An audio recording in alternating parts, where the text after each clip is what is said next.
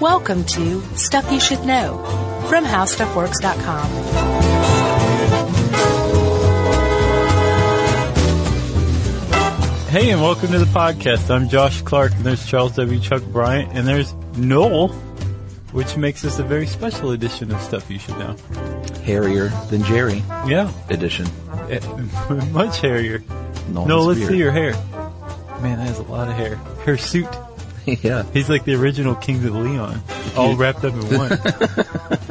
I, I used to love those guys Yeah. back when they were like Tennessee hillbillies, Yeah. and then they got their uh, glam makeover, and I was like, what? It's like Metallica Ugh, after the Black album. yeah, What happened?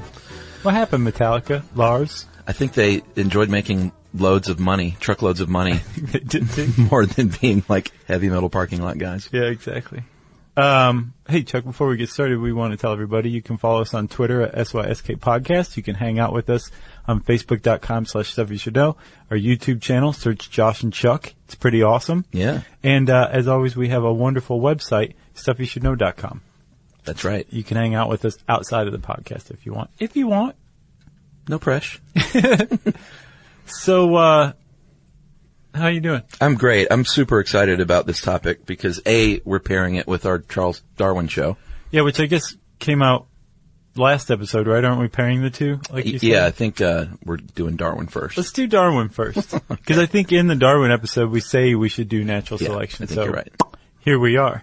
But I'm just excited because to me, and I gushed a little at Darwin's feet, this is my own personal statement.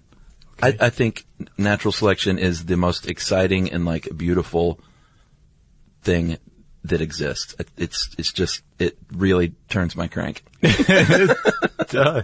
you know? You're like an old timey car. Yeah. Yeah.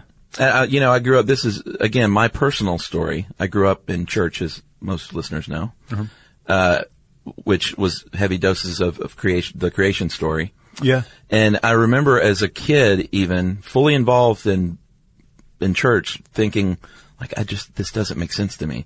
I just it didn't add up. So natural selection, it just makes sense to you. Yeah, when I finally learned about natural selection, like really, really understood it and learned it, it just it made total sense because I can like see it.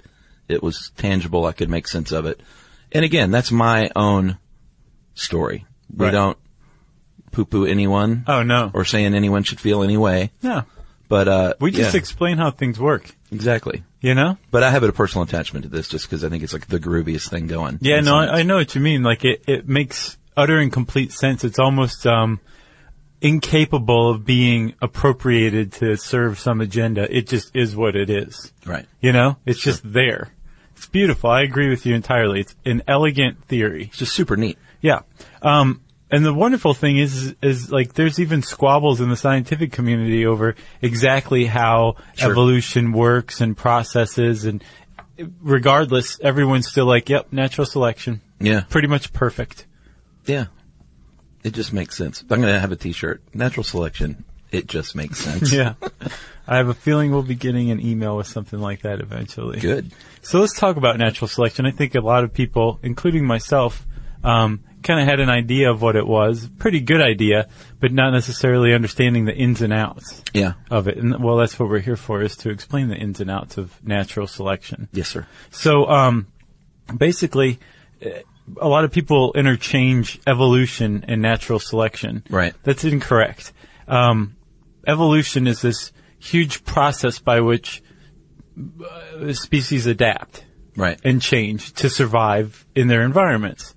And the way that that moves along, the mechanism that drives that is natural selection. So they're not one and the same. Natural selection drives evolution. yeah. And who wrote this one? Was this, uh, Grabanowski. oh, the Grabster. I should have known. Uh, it just very simply puts it very early on in the article. Organisms best suited to survive in their particular circumstance have a greater chance of passing their traits on to the next generation. That's right. It just makes sense. Exactly. I'm going to try not to say that every 10 minutes, but just know that that's going on in my head. Yeah, and and and um, do you want that on a t-shirt? Sure. and natural selection is like it's this ongoing, basically never-ending process, even when organisms really kind of seemingly stop developing. yeah, like they figured it out. Yeah, but it's it, it isn't, it doesn't have its own sentience. It isn't its own thing. Like you can't, you can't attribute it to some sort of creator or creation necessarily, unless Yeah. you believe that kind of thing. But like if you're, if you, it's very easy to give it a personality, but it's not. Right. It's the byproduct of how organisms exist. And we exist by our genes. And by the fact that those genes change Yeah. frequently within the lifetime of a person, thanks to what we understand now as epigenetics, Yeah. but also through reproduction. And from these these moments, these periods where genes are up for a change, Yeah. they can completely or uh, even just partially change part of an organism, and that change may or may not help that organism survive in the environment, like you Right. just quoted Grabanowski. And if it does, bam, natural selection will root that out and it will propagate that. Yeah, and uh, Ed also points out Darwin. Um, he did coin the term natural selection and survival of the fittest. And I do think that many people hear survival of the fittest and they think of the lion eating the gazelle. Right. But it's also, like he says, the tree that can disperse its seed where it needs to Right. for those seeds to grow, or the bacteria that uh, survives. It's not, you know, animal eating animal, although it can. Right. And so since we're on it, Chuck, fitness is basically, um, like you say, uh, like a tree's ability to spread seeds and for those seeds to take root. Because as Grabster points out, it's not enough for a tree to produce a bunch of seeds, Yeah. which is its ability to reproduce. Yeah, and its ability to survive long enough to even get to the point to it re- where it reproduces. Right. That's step one. Yeah. Is to live long enough to be able to reproduce. Yes. Step two, or the second part of it, is that that reproduction is as uh, successful as it possibly can be. Yeah, like Ed says, not only you got to do it, you got to do it well. So that tree that spreads tons and tons of seeds, if those seeds um, happen to um, b- catch fire in sunlight, Yeah. that's not going to be a very good trait. But if they have like a really hard husk that can survive the elements, but then disintegrates when it's uh, digested by a raccoon and then pooped out, Right. you know, Yeah. then all of a sudden you've got that step two covered. Yeah, or if it, you know, if it's just dumb luck, if that tree exists in a place where it's super windy and can disperse the seeds better, uh, then it will propagate. If not, then you may not even know that that tree existed. Exactly, unless you consult the fossil record. That's right. Um, Okay, so I, I guess the whole point to natural selection is that it is an agent of change, but it's also a byproduct of change. And we kind of have to take a, a step backward to figure out where this change is happening. I already said it a little bit, but it's in it's in our DNA. It's in the DNA of all living things to change. Yeah, uh, w- well, traits, we're all born with traits and we inherit those traits from, you know, who, who made us. Yeah. our folks. And, um, but it's not necessarily, that's not necessarily natural selection at work over like one generation to the next. Right. There can be differences in traits. Like Darwin, as we'll see, points that out himself. He's just like, let's just get it out of the way. Like just because you have brown eyes and somebody else has blue eyes, that's not evolution. No, and he, he uses a good example here of tall versus short folks. Uh, tall people might be basketball players. Short people might be jockeys. Right. that's the grabster, not Darwin. Yeah, yeah, yeah. um, did they have basketball? When was that invented? When did Naismith invent basketball? I want to say 1848, but it's probably 1870. Yeah, not too far off. So he makes the point that, you know, uh, if something happened to where, like, jockeys could reproduce better or basketball players could not reproduce anymore, Yeah, I was trying to imagine what Well- happened. you can just make up anything. I know, I was trying to, and like I couldn't come up with it. Well, just make, make up something like uh, being able to uh, dribble and dunk lowers your sperm count. Oh, that's a good one. See, that's what I'm saying. My, I think my brain was in understand natural selection mode, so my Yeah. my imagination grew less fertile. Yeah. So it didn't survive. No, it didn't. Um, and over time, basically, basketball players don't reproduce as much. Jockeys do. And over several generations, people are going to be shorter on average. Right. It's So just- it sounds almost dumb. It's so simple, but that's really the basis of it. it is, and it's one of those things. It's like economics, where it's so simple that it's hard to wrap your mind around it because you make it more complex necessarily than Yeah. it is. Sure. It's it's very similar for me. Um, and with that basketball example, what just happened was humanity evolved to be shorter. That Yeah. was the end result. And it, that evolution took place because there was a uh, shift in the distribution of traits. Yeah. So before, lots of basketball players, lots of jockeys, tallness and shortness, Mm-hmm. which are traits or variations on the trait of height. Right. In humans, like we have height, we're not two dimensional. Yeah. Inherited by who bore you. Right. Mm-hmm. Not us, your parents. Yes. We bore you in a different way. um, so the variations on that trait eventually gave rise to evolution. So within just a, like, like our generation or even a couple of generations, the differences in eye color, height, or something like that doesn't represent evolution. Right. But changes like that can lead to evolution over time. Yeah. If th- they are changes that either aid or prevent your survival. Right. Like if something happens and all of a sudden human women were all like, we're not going to mate with anybody but blue eyes. You can bet your bippy that within two generations, there's going to be nothing but blue eyed kids. Yeah. Or grown adults getting blue contacts Oh, that's a good idea. because they're tired of not having sex. But then maybe our eyes would adapt to um, the contacts and just absorb them. Something See, has to happen. Your imagination is plenty fertile, my friend. I guess so. Uh, and this all goes back, if we can go back a little further, to something called DNA. Um, that is a chemical structure that is the basis for everything that is. Yes, Is that a good way to say it? it is. And uh, within DNA are sequences of traits, uh, sets of traits, and those are the genes. And then there's something called the LL, which is really where it all comes together. Is it LL or allele? Did I say LL? Adele? No, Adele Dazeem? Al- allele. Okay. yeah. Yeah, it's allele. So it's like uh, a gene is like a specific sequence of DNA Yeah. that produces some trait. So height, like you have a height gene. Yes. Like, and when that gene's working, like you will grow. Yeah, the expression of the gene is the allele. Yeah, that's the variation of that trait. So imagine like a, a s- uh, just a stretch of genes as like a few boxes, say five of them. Yeah. and three are off. The three that will encode to make brown eyes, Mm-hmm. uh, and two are on. The two that will encode to make blue eyes. Yeah. So each one's an allele, but the one that's functioning gives you blue eyes. So an allele is just a variation on a trait, and a trait is produced by a, a gene, which is a sequence of DNA. Yeah. That variation is produced by an allele, which is a, a sequence of the gene. Yeah, and how often that allele shows up in a population is the allele frequency. And it's really simple. You hear allele frequency and it sounds like, oh, that's science. Yeah. But it's really pretty easy. That's what they go to school for, is to learn the jargon. Yeah. And, uh, we did a, a really good episode on population and, uh, we're going to be talking about it here again though. So we should just say that a population is a group, uh, in one place that have sex with each other. Yeah. Um, so like a zebra in Africa, he, he makes up all, he should have used real examples. I know. Cause he said, let's say there were zebras in South America. But I see his point. That would be a different population because they can't have sex with the zebras in Africa. because zebras can't swim across the ocean. Right. And a lion in Africa is in a different population than a zebra in Africa because they uh, don't do it. Right. They can't. It's a, an abomination. It is. You come up with a Zion. That'd be kind of cool. I guess. Oh, that'd be sort of like a tiger probably.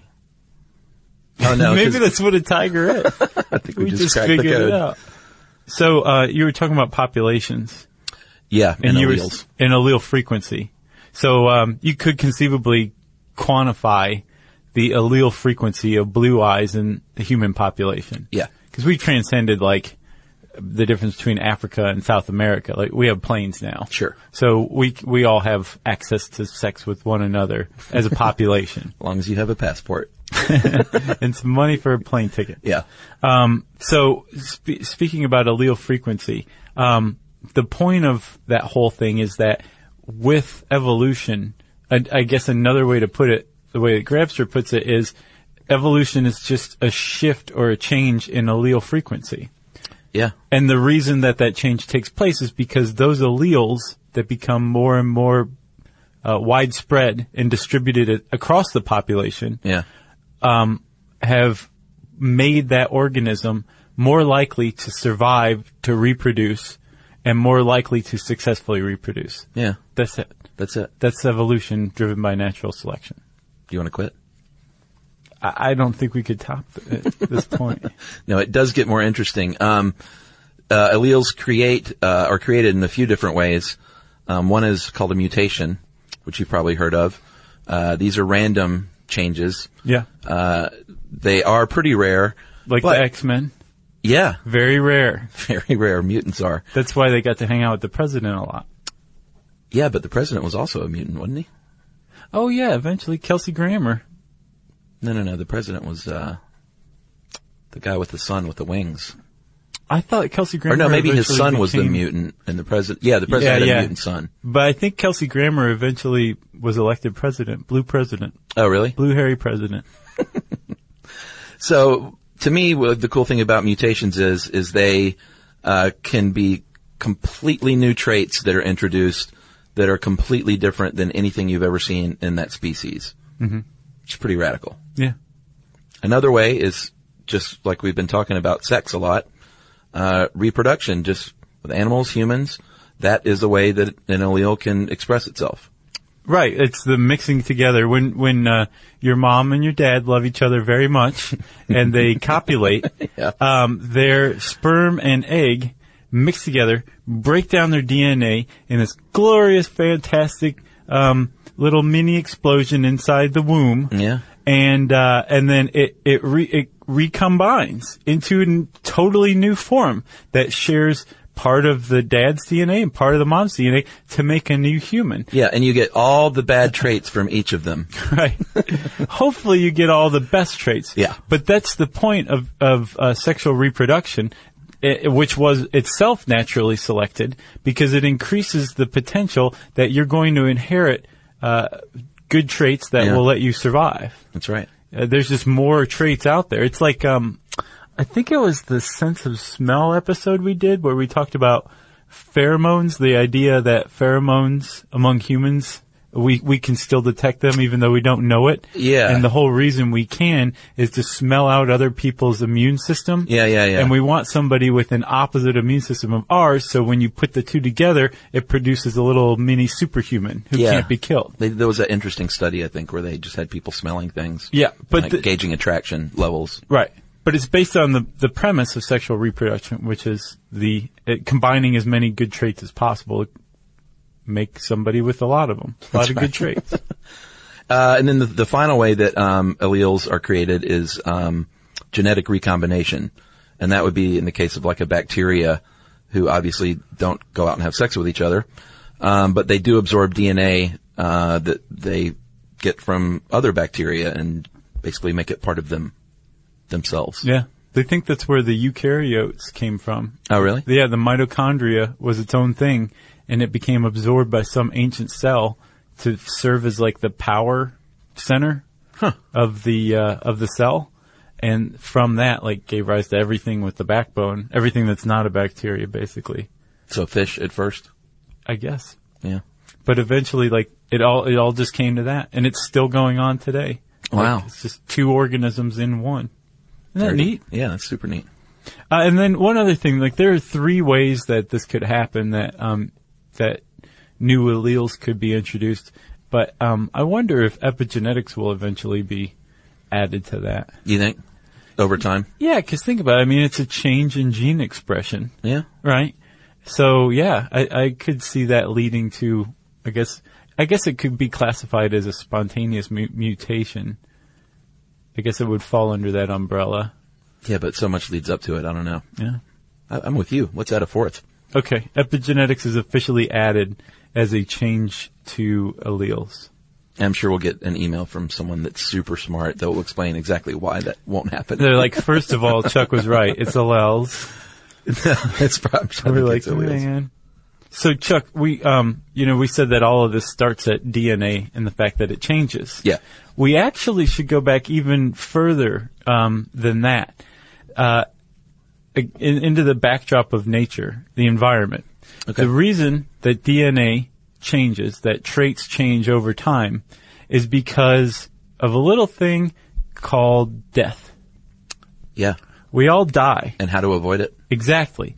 It's the, it's the combination of those two things. We're all going to die, and all organisms appear to be driven by a desire to put off that moment as long as possible. Yeah. So we have an instinct to survive, right? Yeah. The problem is, is the processes of nature are trying to put us down all the time. Yeah. So there is a inherent struggle to survive. So when you combine our desire to live with nature trying to kill us all the time, it forms that struggle. The struggle to survive gives rise to the changes in genes, which eventually are selected and convert to evolution. Yeah. So it all begins with the struggle to survive. And, and the desire to survive. Right. And this is spelled out by Darwin himself. Yeah. Should we read some of his quotes? Yeah. Uh, this is, these are from the, on the origin of the species, which if you just listen to the Charles Darwin, you know that was his most famous work that he put out.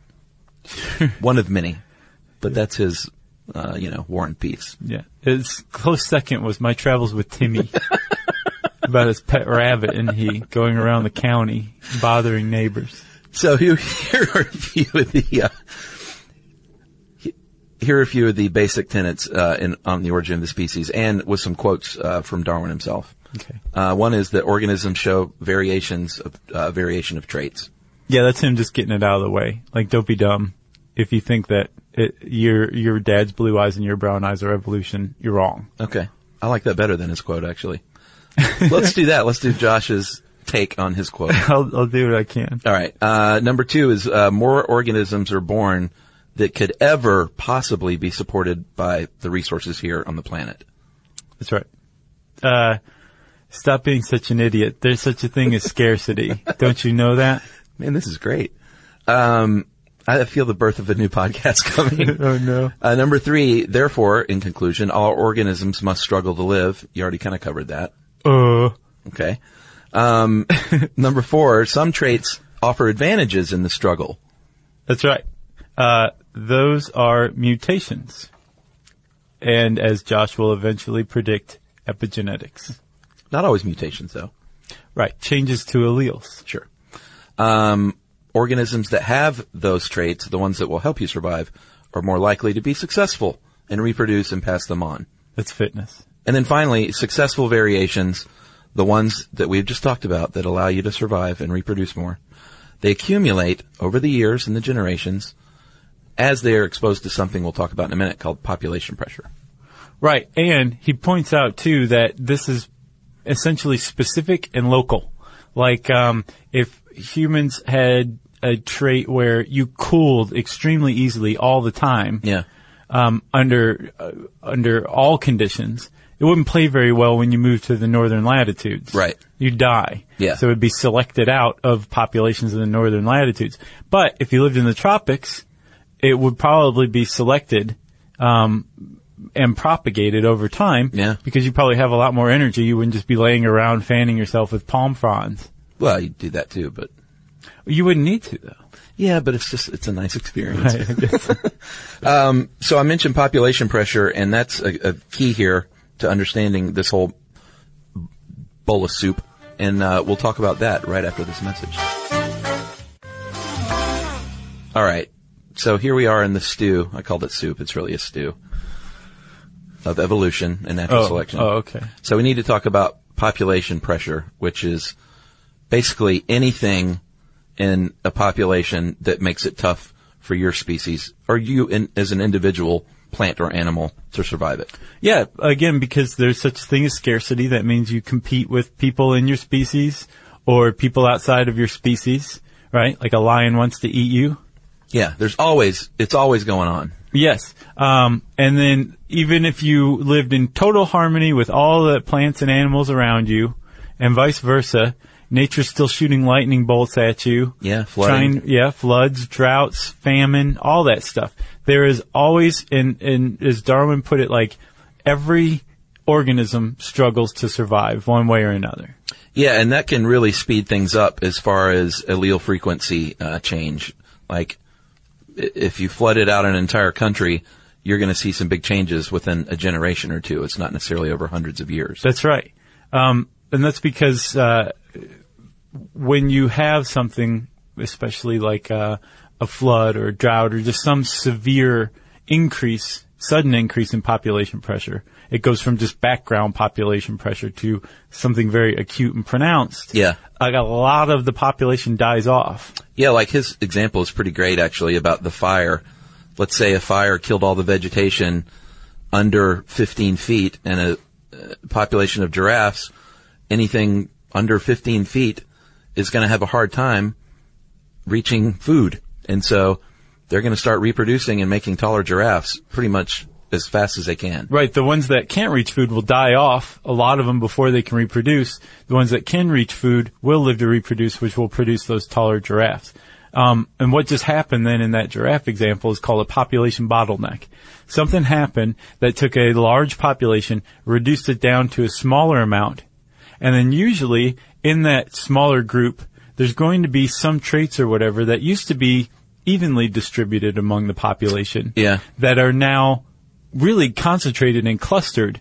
And Like That- it could be something super rare that is now the trait. right, exactly. So if you have a super rare trait spread out very evenly among a large population, it, that trait may or may not ever be selected. And if it is selected, it may take a very long time to be selected because there's so many other competing traits. Yeah. Well, when a lot of those other competing traits are narrow, we- weeded out and you have that population bottlenecked, those traits are going to be very pronounced and they, they're going to be selected very quickly. So you have a very quick change in evolution as a result of sudden acute population bottlenecks. Yeah, it basically becomes the norm. So in that area of where the, the fire ended up killing shorter giraffes, the norm will now be super tall giraffes. Exactly. And don't say, Chuck, all giraffes are super tall. Super, super tall. Super, super tall. And this apparently happened to humans. Um, there's a population bottleneck supposedly around 70,000 years ago. Um, uh, a, there was something called the Toba eruption, a huge supervolcano, which Oh, yeah? created like a six to ten year long winter, and dropped the number of humans, Homo sapiens, down to something as low as possibly 3,000 people. Wow. Yeah. So uh, On they're the not planet? on the whole planet. Wow. And they're not quite sure like what what um, variations were selected out of that. Yeah. But you can bet there was an enormous change within 20, 30, 40 years of, of Yeah. that event. Boy, I wonder what it was like before that. Right. It's pretty interesting. So let's say the giraffes, like everything was hunky dory, no fires, no nothing, but just some of them decided that they wanted to see if there really are no such thing as zebras in South America. Right. So they hop on a boat and they sail to South America Uh-huh. and they establish a, a new little giraffe colony there. Yeah. What will uh, result from that is called the founder effect. And there is a band, by the way. I already looked. No. Yeah, I thought there's got to be one, and it is. Huh. And I listened to their song. How is it? Uh, it was pretty good. What kind of music? Well, you know, sort of uh, Giraffe? indie, uh, giraffe-y, shoegazy. Oh, okay. Not bad. Cool. Um, so anyway, yeah, founder effect is when you quite literally when a population uh, founds a new uh, area and don't have sex with that other population anymore. Right. So and you can have very different traits from, even if it's a giraffe, from the ones in Africa, because they set up camp in a new place. Right. And it's almost like a an unforced bottleneck. Yeah, You know, Uh, like- yeah, voluntary bottleneck. Yeah, nature didn't kill off a bunch of the population. The population just broke off from from a larger group to a smaller group, and that smaller group's probably going to have some weird trait or two that are going to be selected. Yeah. And and push evolution along faster than usual. Yeah. Um, all right, let's talk about this then. Okay. Let me pose a question to you, sir, that I know the answer to. Oh. Uh, what about things that don't evolve anymore, buddy? What about like the shark that's been about the same for millions of years? Show me your natural selection there. I got this. Okay. So sharks are a great example Yeah. um, because they haven't changed in millions of years. Because they don't need to. Well, because basically they became apex predators a long time ago in their environments, and their environments went unchanged enough so that sharks didn't need to change. They Yeah. are basically, as far as natural selection goes, perfect. Yeah, they, they early on figured it out It's like, all right, I've got my, my teeth are in, are great. My, Yeah. my gills are working. I can sense electrical impulses from Yeah. fish flapping I can around. swim super fast. I can kill everything I see. As long as something doesn't punch me in the nose, I'm pretty much good. Yeah. Or kill me for my shark fin. Well, that's, yeah. It makes you wonder how sharks are going to evolve now. Yeah. That's a good point. But let's say pre-human fishing. So, uh, uh, 200 years ago, up to, from several million, maybe tens. I, I don't remember how long sharks have been around virtually unchanged. A long time. Yeah. So, uh, let's say from millions and millions and millions and millions and millions and millions and millions of years ago. Okay. Up to 200 years ago. Uh-huh. Sharks are virtually unchanged. Yeah. Because they hit their peak and they're fine. But that doesn't mean that they have gone unchanged Yeah. or that natural selection hasn't uh, exerted an effect on them. Basically, what happens is they're still undergoing mutations uh, through reproduction. There's new uh, alleles uh, showing up, Yeah. but none of them are hold uh, can hold a candle to the perfection that's been achieved by the shark. So they get selected out. They don't get a chance to um, to reproduce in the population or become distributed amongst the population. So Yeah. you still have natural selection weeding out, but rather than changing the shark population or the shark species um, or family, family, you have you have uh, natural selection as an agent of stability. Yeah, or I guess if let's do a hypothetical. If we were going to use shark fin, shark finning as an example, let's say only sharks with, uh, you know, uh, perfectly triangular gray fins were selected out Right. to, to be finned and cut off for shark fin soup. So that means sharks that have like weird spots on their fins would not get killed. So theoretically, hypothetically, over generations, we might see sharks with only spotted fins. And that probably will happen because of the sudden and acute population pressure being exerted on sharks by humans. I There hope so. has to be some sort of uh, forced adaptation that's going to occur. Yeah, I don't know what the, the criteria for a good fin though is, or if they just take them all, like whatever they can catch. Right.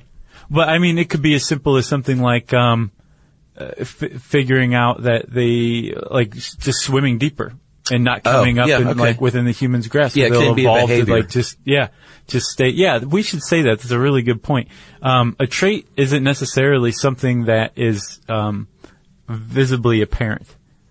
Like a, like Right. height or something like that. It can be an ability or uh, a proclivity. Like Grabster uses the example of um, dogs have evolved um, the trait of um, hanging out with humans. Uh, and Chuck, um, tell them about the uh, the elephants, because that's a pretty good example of what we're talking about Oh. with sharks. Yeah, yeah. Well, elephants, as we know, are killed many times for their ivory tusks, and it's sort of a well, it's a good news bad news scenario. Yeah.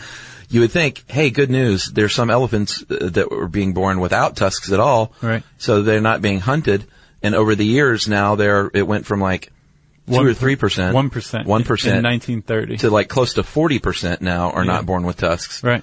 So you think that's awesome because now they're not being hunted, but they need those tusks for digging and defense and things like that. Right. So they're, they're losing a valuable trait, which is going to put stress on the population as a whole, I would think, over time. But in the near term, it's been selected out because it's keeping the elephants alive because the ones that were naturally without tusks weren't being killed by poachers, so they were allowed to reproduce more frequently than ones with tusks that were being killed. Yeah. So yeah, you have a, a within a a human lifetime, within 70 years or so, Yeah. the population has evolved. Yeah, that's what I mean by like, you can see it happening in front of us. Right, and this is where the debate comes from, where I was saying like scientists even debate on how evolution changes or happens. Um, and there's basically the difference between um, gradualism or punctuated equilibrium. Yeah. And gradualism is just over time, very slowly, new alleles appear, and some of them tend to make organisms fitter, and so they'll eventually, over very long stretches of time, be selected out. And then uh, punctuated equilibrium is like we were talking about with the African elephants, where there's a sudden population pressure, Yeah. and all of a sudden the, this organism or species is forced to evolve, and they do, And then after that, it, everything evens out for a little while and stays the same until the next catastrophic event. Yeah, I don't get it. Is there a? It says there's an ongoing debate about that. Can't they both exist? I don't understand why they don't both exist. It seems like one is just constant Yeah. background evolution, and the other one is um, like uh, evolution as a result of you know sudden acute crises. Uh, Why wouldn't they both exist? don't know. I don't understand it either. I'll have to look into that. Okay, Chuck. So uh, let's go a little further, and uh, well, I guess we'll go back to genes. But um, remember, you know a guy named Richard Dawkins, right? Yeah. he wrote a book in uh, the 70s called The Selfish Gene. And it basically, we were talking about, you know, the debate between gradualism and equilibrium, punctuated equilibrium. Well, Dawkins came along and said, you guys shut up for a little bit. Let's talk about this, the selfish gene. And he just basically reframed the entire way that people look at evolution. Yeah, I thought it, I think it's pretty interesting. Uh, the essence of it is that as long as you reproduce, then natural selection doesn't care about you after that. Right. All, after you've passed on your genes, that's the important part. Uh, in the case of spiders is one great example. Sometimes the male gets eaten right afterward. Yeah, or like praying mantises. Didn't the female eat the, the male's head? Do they? Like bite the male's head off? I don't know. And we're talking about praying mantises, so it's okay to say female.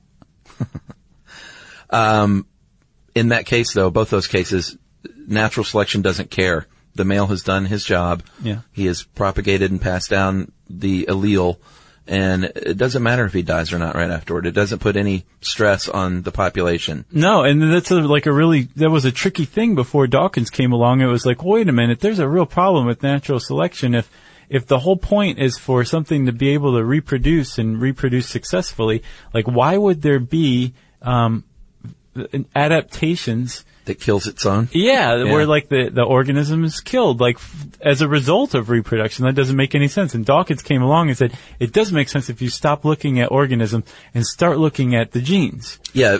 Basically, like he- none of that matters. Right. So he, he made his point so well that it actually got a little bit out of hand.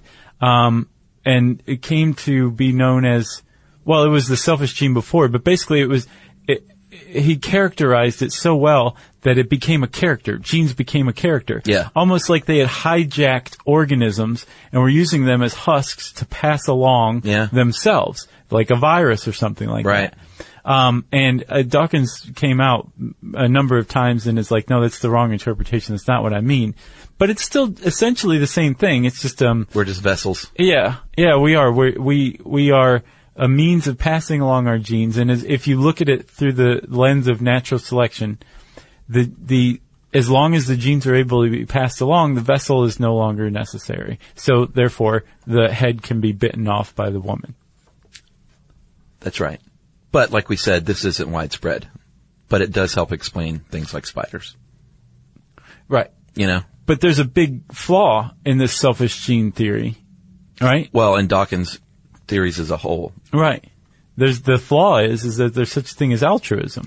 Yeah, and this is, you know, humans and animals that for no reasons based on natural selection desire to help each other. Doesn't You- benefit you in the least at all. No, as a matter of fact, it can harm you before you're able to reproduce. So even from the genetic level of the selfish gene, um, it doesn't make any sense because you're the genes are allowing the organism to be harmed Yeah, before it could possibly reproduce. Wh- Why, why does someone have an instinct to jump in an icy river to save somebody? Right. And they have found that it is instinctual and that it happens in infants with like zero cultural training. It's like part of us. Yeah, and it's not just humans either. There are uh, plenty of animals that um, that display altruism as well. Like meerkats are big on altruism. Yeah. And I like the explanation. It makes, again, total sense to me. Yep. Something called kinship. If you've got a couple of different families, uh, Tuk Tuk's family and, and Bartok's family. Well, Bartok was a composer, but what's another good caveman name? Uh, Mongo? Yeah, that's a great one. So Mongo's family is very selfish. They don't like to share their, their stuff. They're all competing for the same food. Right. Tuk Tuk's family is very generous. They like to share things. So over time, they will be a more successful family because they have been altruistic and shown that kinship. And they're they're improving their chances of success by combining their gr- their efforts into a group effort, Yeah. right? Um, which is kind of like that Paleolithic warlessness we talked about in the Cave Dwellers episode, Oh yeah. where everybody just kind of figured out that like they could be more successful if they stopped fighting and started harvesting together. Yeah. And if you kind of look at it like that, like everybody coming together as a group for a common goal, you're also looking at superorganisms. Yeah. Have we done one on ants specifically? No, I think we should. I agree. because they are about the best example of a superorganism. It's basically the little worker ants aren't doing the reproducing. They can't even reproduce. They're sterile. that goes to the the top dogs. They only get to do that. So all those little worker ants aren't even passing on their genes, but they're still busting their little ant butts for the colony. Yeah. And um, a superorganism basically then is to step back and say, let's not look at ants, but let's look at the ant colony as an organism. as one organism. And that explains the altruism in that ant of Yeah. sacrificing its own ability to pass along its genes i- in order to serve the colony as a whole. Then it makes sense. like Papa Ant is going to pass down the genes. I just need to make sure Papa Ant has food and water. Right. And you can also use that same, um, argument to explain why, like, it would make sense if, um, you know, you jumped in to save your son from a river. Yeah. That kinship explains that. Sure. But why would you jump in to save someone else's son? Well, if you look at it like, well, you, it, this kid's part of the same species and shares a lot of the same genes as you, you're ensuring that your species genes are passed along. Yeah, and you get to humble brag on Facebook. yeah, I'll bet big time. Oh, pretty boring day. Just saved a kid from the river and the icy river. No biggie. Yeah. Just helped ensure his genes get passed along. I guess a humble brag though would be, um, well, it looks like my shoes are ruined that I just bought. Jumped into an icy river and saved a kid. Yeah, that'd be a good one. That's a We should start just doing fake humble brags on Twitter, Facebook. oh, this brand new BMW I got has the windshield wipers are busted. Not a day for it. It's raining. That's just being a jerk. Okay. All right. So now we should talk about something that also excites me: vestigial and atavistic traits. Um, all organisms carry some trait that i- is really no benefit and really is no longer expressing itself as a means to help you survive. But it's not harming you either, so it hasn't Yeah. been selected out. So it's just there. Yeah. And um, I've got some pretty good examples in the human body. Um, one, some are behavioral, some are actual organs, like the appendix. Many people think the appendix is a vesti- uh, vestigial organ. I heard that it might fight cancer. Well, no, they're- now scientists are starting to say we think it might fight cancer or it might house um, like bacteria that helps you aid in digestion. So everybody whose appendix we took out, get in line. We're going to put them back in. But for many years, and I think the debate is still out whether or not it is a remnant from primate ancestors when um, we had to digest like plants like super rich in cellulose or something. Yeah, gotcha. But we don't anymore. So that's why the appendix really does nothing. Back when we were giant termite men. That was a Um, scary time. Sinuses? That was what we were like on the other side of the population bottleneck. Giant termite people. Uh, sinuses supposedly may, um, there, it's also debated, but they're pockets of air in your face and no one really knows if they serve any kind of biological function or not. yeah, and they kind of suck too because they get Yeah. infected. they can get infected. Uh, the coccyx is pretty exciting because it's a tailbone that m- used to be a tail, Yeah. and some people are still born with them. Yeah, and the people who are born with tails uh, are atavistic. Those are atav- atavisms. It's it's Yeah. a vestigial remnant that um, expresses itself very closely to the way it actually used to be. It's not just a trace of it any longer. Right. It is like it's like that allele saying, "Hey, uh, maybe we should go back to tails again. What do you think?" no, Yeah, it's not. Um, just so you don't picture like a human with a big four foot long monkey tail. It's usually like a bump or something. didn't uh, George Costanza have a tail in uh, what was that one Jack Black Farrelly Brothers movie? Oh yeah, yeah. Uh, shallow how? Yeah, yeah, I think you're right. yeah. And he could wag it. I don't remember that. Uh, what else? Um, oh, here's a behavior, um, a vestigial behavior, the palmar grasp reflex. Oh yeah, I thought this was cool. It's pretty neat when you go up to a little uh, stinky, dirty human baby and you put your finger in their hand or their foot, even it's going to grab it like super hard and super strong. Yeah, like Popeye, basically. Or like a little baby monkey trying to hang on to mama cruising through the jungle. Through the grabbing onto the coat, their mom's coat. Yeah, so basically that's a behavior they think is is like a human baby now doesn't need to grasp hold of something that hard at 6 weeks old. Yeah. So it's a behavior maybe. So we we play tennis thanks to a vestigial behavior and ability. I don't oh, got it. Being able to grip that racket. Yeah. What's what article is this from? Is it um was it IO9? OD? Yeah, I think so. IO9? It was kind of silly, but these are some pretty decent examples. Yeah. We we've talked about male nipples before. Yeah, we did. We did a whole episode on it. Um, goosebumps, the erector pili. I've never heard of this. Oh, I did a dumpy dumb on it. Oh yeah? Yeah. You want to explain what it is real quick? No, you go ahead. Okay.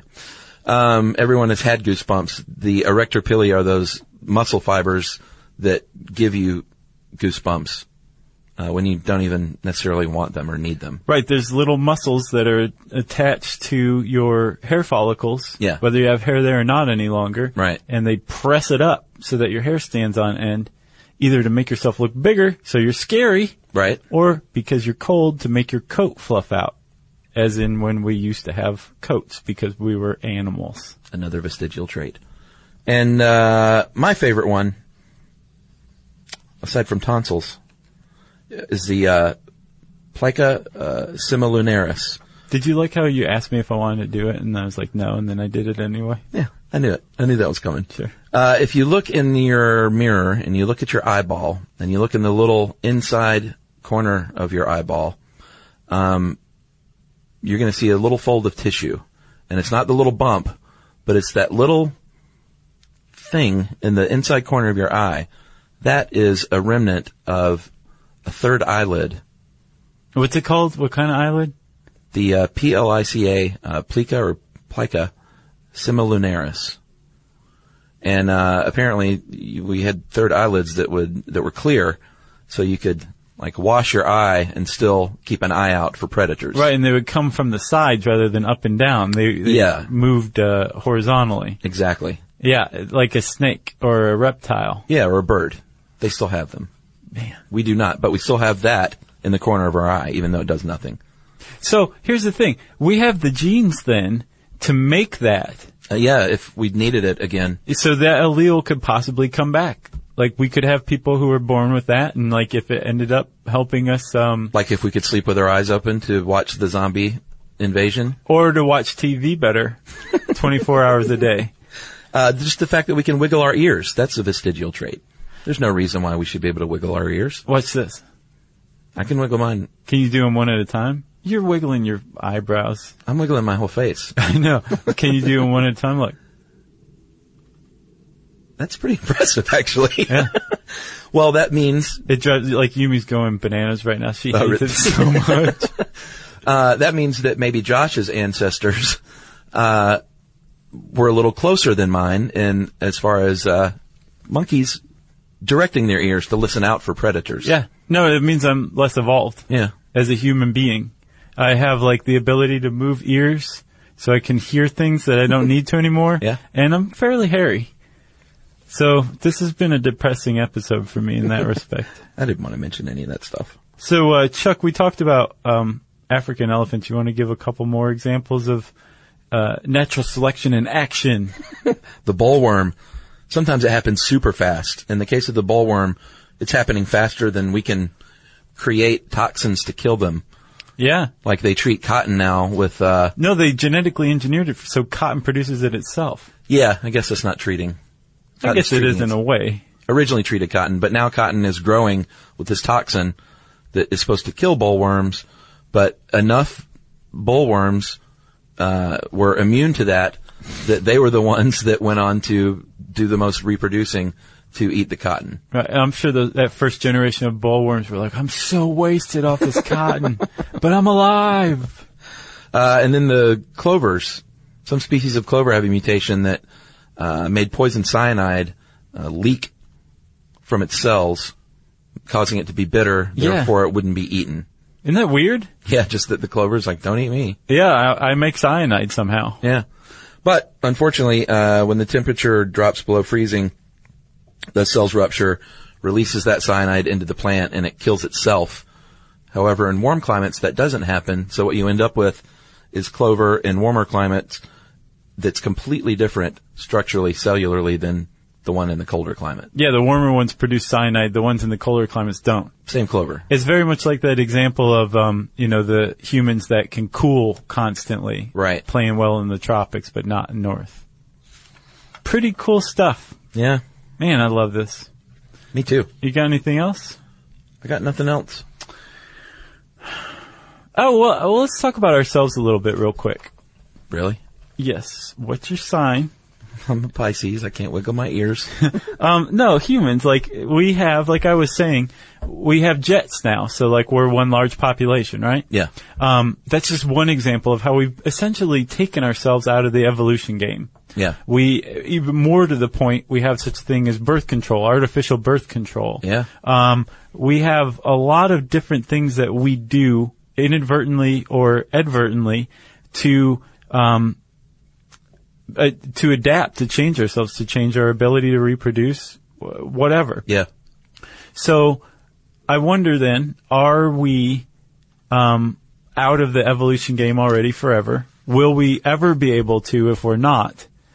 And, Get out of the game. Yeah. Yeah. And I mean, is that the case? Like, I know that's the goal of transhumanism is to just say, so long, suckers, to evolution Right. and just be totally in charge. But I also wonder, like, um, s- with birth control, birth control is an artificial, s- it's, it's unnatural selection. Yeah. It's artificial blockade to reproducing. Right. Which flies in the face of natural selection. My question is, is natural selection enough of a um, powerful process that eventually um, women are going to start evolving an immunity to birth control? Uh, yeah. Or is human ingenuity so strong that it's like we've got natural selection beaten? It's just gone now. It's done for us. Aside from Right. fires and, f- and floods and famines and droughts and all that. But I mean, like on that graduated or gradual background natural selection. Right. Are we, have we taken ourselves out of that? I wonder. Or is it enough of a population pressure to have the effect to begin with? Yeah, just from the fact that there's so many humans Yeah. that, that, that their scarcity exists. True. So I guess not. I guess we just answered my question, man. I really didn't think it was going to get answered, but it just did. Wow. We're still under the effects and influence of natural selection. It's a podcast miracle. Bow before natural selection, humans. Uh, I want to take a second to say hi to all the sixth through ninth grade science classes who are listening to this right now. I assume there's at least one or two. Hi guys. Hi. Okay, so natural selection, right? Yes. All right. Uh, if you want to learn more about natural selection, you can type those words into the search bar at howstuffworks.com. It will bring up a world class article by the Grabster. Uh, and since I said search bar, it means it's time for listener mail. Uh, I'm going to call this, uh, we're curing people of disease. Nice. Uh, hi guys and Jerry. You have a very large, uh, in a very large way, helped cure my six-year-old niece Ava of Lyme disease. Uh, for several months, she experienced a series of strange symptoms that didn't seem to relate to one another, including infection, muscle weakness, double vision. After months of testing, her doctors were at a complete loss as to what to do and what was wrong, uh, because the once cheerful, enthusiastic little girl began to withdraw. She was unable to go to school for periods of time and quit all her beloved after-school activities. Oh. Um, One day she said to my sister, Mommy, uh, there are two of you. One is up here, one is down there. Which one is the real you? Another alarming and creepy, creepy statement was, My legs don't work anymore. Enter Uncle Josh and Uncle Chuck. After listening to the podcast on how ticks work, I encouraged my sister to have my niece tested for Lyme disease. Despite not having any evidence of being bitten or being in a region known for deer ticks, she was tested and indeed did have Lyme disease. That is awesome. Uh, Uncle Josh and Uncle Chuck really saved the day on this one. Ava was in pain, confused, and very afraid because she didn't understand what was happening. Uh, none of the doctors suspected Lyme disease, and I never would have pushed for it without, uh, or even tested for it in the first place if your podcast hadn't tipped me off to the possibility. That is so cool. This girl owes like her well being to us And to the doctors that have helped her. to a lesser extent. After the treatment, she's back to her old, happy, studious, and energetic self. Uh, she's a brilliant young girl and will have a bright future, Thanks to you guys, uh, having her back and making her full recovery possible.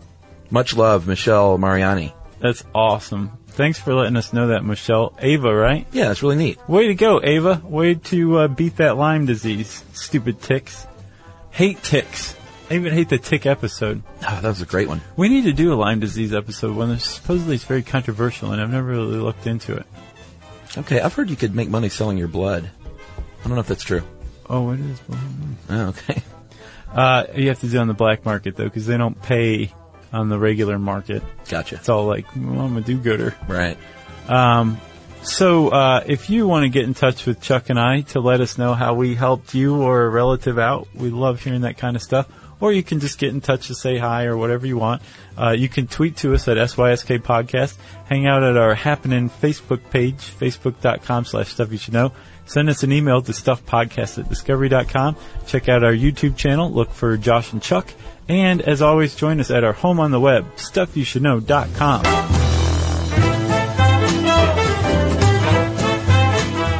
For more on this and thousands of other topics, visit howstuffworks.com.